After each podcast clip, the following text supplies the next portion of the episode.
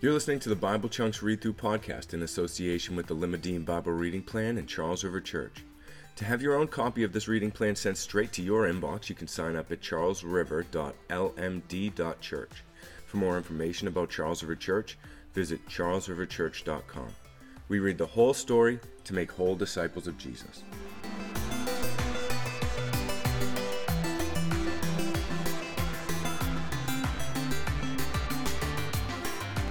Hey, welcome to Bible Chunks, where we read through the Bible in the chunks or sections based on themes that it was designed to be read in so we can get a better handle on the story of God. My name's Kevin. That's enough about me. Let's dive into the Word. Today we'll be reading 1 Timothy 1 1 through 4 5. 56 verses today. Paul, an apostle of Christ Jesus by command of God our Savior, and of Christ Jesus our hope. To Timothy, my true child in the faith Grace, mercy, and peace from God the Father and Christ Jesus our Lord. As I urged you when I was going to Macedonia, remain at Ephesus, so that you may charge certain persons not to teach any different doctrine, nor to devote themselves to myths and endless genealogies which promote speculations rather than the stewardship from God that is by faith. The aim of our charge is love that issues from a pure heart and good conscience and a sincere faith. Certain persons, by swerving from these, have wandered away into vain discussion, desiring to be teachers of the law without understanding either what they are saying or the things about which they make confident assertions.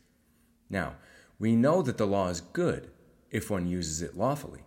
Understanding this, that the law is not laid down for the just, but for the lawless and disobedient, for the ungodly and sinners, for the unholy and profane for those who strike their fathers and mothers, for murderers, the sexually immoral, men who practice homosexuality, enslavers, liars, perjurers, and whatever else is contrary to sound doctrine, in accordance with the gospel of the glory of the blessed God with which I have been entrusted. I thank him who has given me strength, Christ Jesus our Lord, because he judged me faithful, appointing me to his service. Though formerly I was a blasphemer, persecutor, an insolent opponent. But I received mercy because I had acted ignorantly in unbelief. And the grace of our Lord overflowed from me with faith and love that are in Christ Jesus. The saying is trustworthy and deserving of full acceptance that Christ Jesus came into the world to save sinners, of whom I am the foremost. But I received mercy for this reason, that in me, as the foremost, Jesus Christ might display his perfect patience as an example to those who are, in, who are to believe in him for eternal life. To the King of the ages, immortal, invisible, the only God, be honor and glory forever and ever. Amen. This charge I entrust to you, Timothy, my child, in accordance with the prophecies previously made about you, that by them you may wage the good warfare, holding faith and a good conscience by rejecting this, some have made shipwreck of their faith, among whom are Hymenaeus and Alexander, whom I've handed over to Satan, that they may learn not to blaspheme. First of all, then, I urge that supplications, prayers, intercessions, and thanksgivings be made for all people, for kings and all who are in high positions, that we may lead a peaceful and quiet life, godly and dignified in every way. This is good, and it is pleasing in the sight of God our Savior, who desires all people to be saved and to come to the knowledge of the truth. For there is one God, and there is one mediator between God and men, the man, Christ Jesus, who gave himself as a ransom for all, which is the testimony given at the proper time. For this I was appointed a preacher and an apostle. I'm telling the truth, I am not lying, a teacher of the Gentiles in faith and truth. I desire then that in every place the men should pray, lifting holy hands without anger or quarreling Likewise, also, that women should adorn themselves in respectable apparel, with modesty and self control, not with braided hair and gold or pearls or costly attire, but with what is proper for women who profess godliness, with good works. Let a woman learn quietly with all submissiveness. I do not permit a woman to teach or to exercise authority over a man. Rather, she's to remain quiet. For Adam was formed first, then Eve. And Adam was not deceived, but the woman was deceived and became a transgressor. Yet she will be saved through childbearing if they continue in the faith and love and holiness with self control. The saying is trustworthy. If anyone aspires to the office of overseer, He desires a noble task. Therefore, an overseer must, must be above reproach, the husband of one wife, sober minded, self controlled, respectable, hospitable, able to teach, not a drunkard, not violent, but gentle, not quarrelsome, not a lover of money. He must manage his own household well with all dignity, keeping his children submissive. For if someone does not know how to manage his own household, how will he care for God's church? He must not be a recent convert, or he may become puffed up with conceit and fall into the condemnation of the devil. Moreover, he must be well thought of by outsiders so that he may not fall into disgrace, into a snare of the devil. Deacons likewise must be dignified, not double tongued, not addicted to much wine, not greedy for dishonest gain. They must hold the mystery of the faith with a clear conscience, and let them also be tested first. Then let them serve as deacons if they prove themselves blameless. Their wives likewise must be dignified, not slanderers, but sober minded, faithful in all things. Let deacons each be the husband of one wife, managing their children and their own households well. For those who serve well as deacons gain a good standing for themselves and also great confidence in the faith that is in Christ Jesus. I hope to come to you soon, but I'm writing these things to you that, so that if I delay, you may know how one ought to behave in the household of God, which is the church of the living God, a pillar and buttress of the truth. Great indeed, we confess, is the mystery of godliness. He was manifested in the flesh, vindicated in the spirit, seen by angels, proclaimed among the nations believed on in the world, taken up in glory. Now, the Spirit expressly says that in later times some will depart from the faith by devoting themselves to deceitful spirits and teachings of demons, though through the insecurity of liars whose consciences are sealed, who forbid marriage and require abstinence from foods that God created to be received with thanksgiving by those who believe and know the truth. For everything created by God is good, and nothing is to be rejected if it's received with thanksgiving for it's made holy by the word of God and prayer.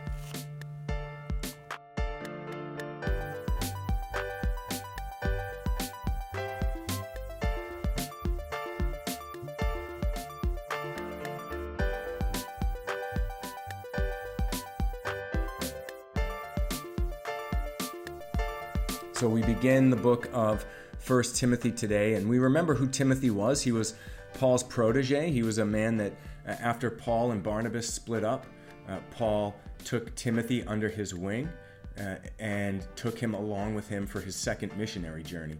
And so we know that Timothy, his mother was also a believer, and he was raised up to an extent in the faith, and Paul was able to take him along with him, teaching and alongside Paul. Uh, proclaiming the good news in various cities and planting churches. We also know that Timothy helped Paul to write some of the books that we've already read uh, Ephesians and Philippians, Colossians and Galatians. And we now see that Timothy is um, in Ephesus as a pastor there.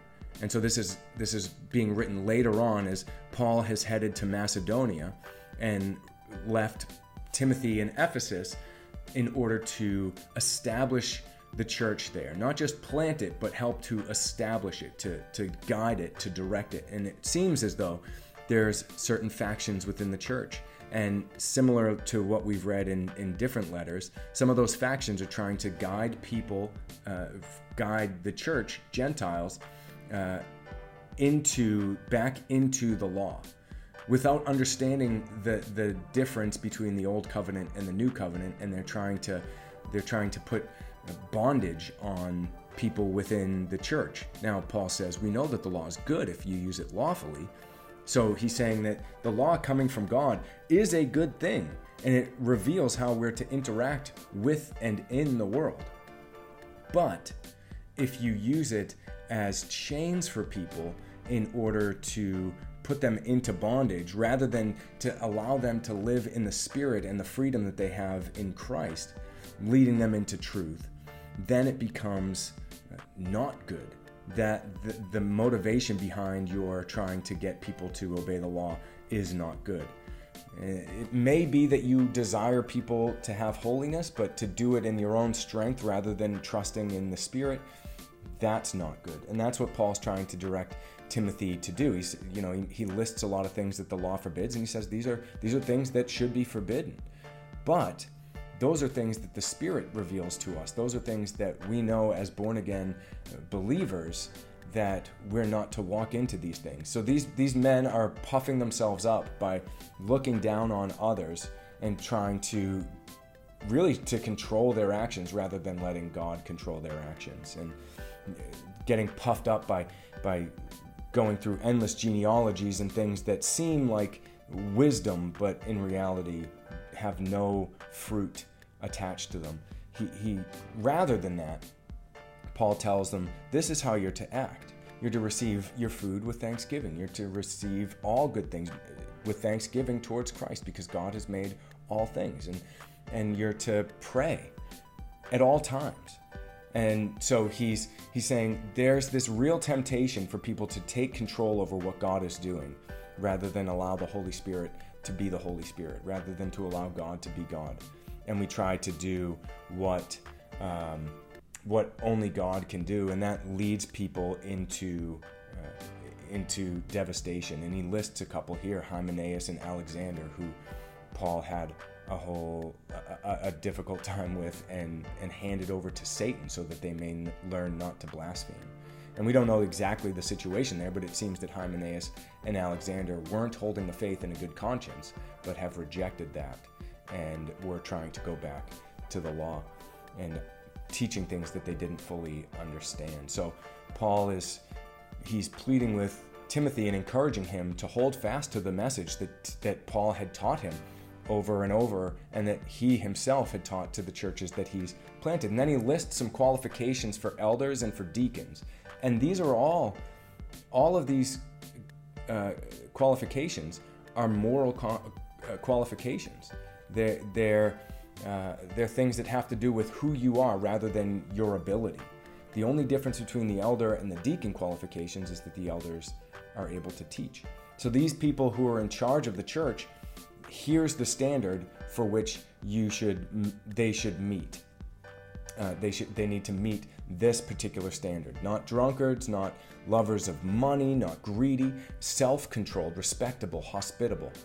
And the one qualification that elders need that deacons aren't listed there is that they are able to teach. And so um, he he then goes into a, a short uh, poem or uh, a little pre-written thing that was likely passed around throughout the churches in order to help them to remember that the Christ was manifested in the flesh. He was vindicated by the Spirit. He was seen by angels and proclaimed among the nations, believed on in the world, and taken up into glory. And then he reminds uh, he reminds Timothy that some people are going to depart from what we're teaching. That's to be expected, but do your best to uh, to train them up and to establish God's church in a way that it's going to thrive, it's going to flourish, and Christ will be magnified and glorified in it. And so, as we wrap up today, I'd ask you to consider what does this section of scripture tell us about who God is?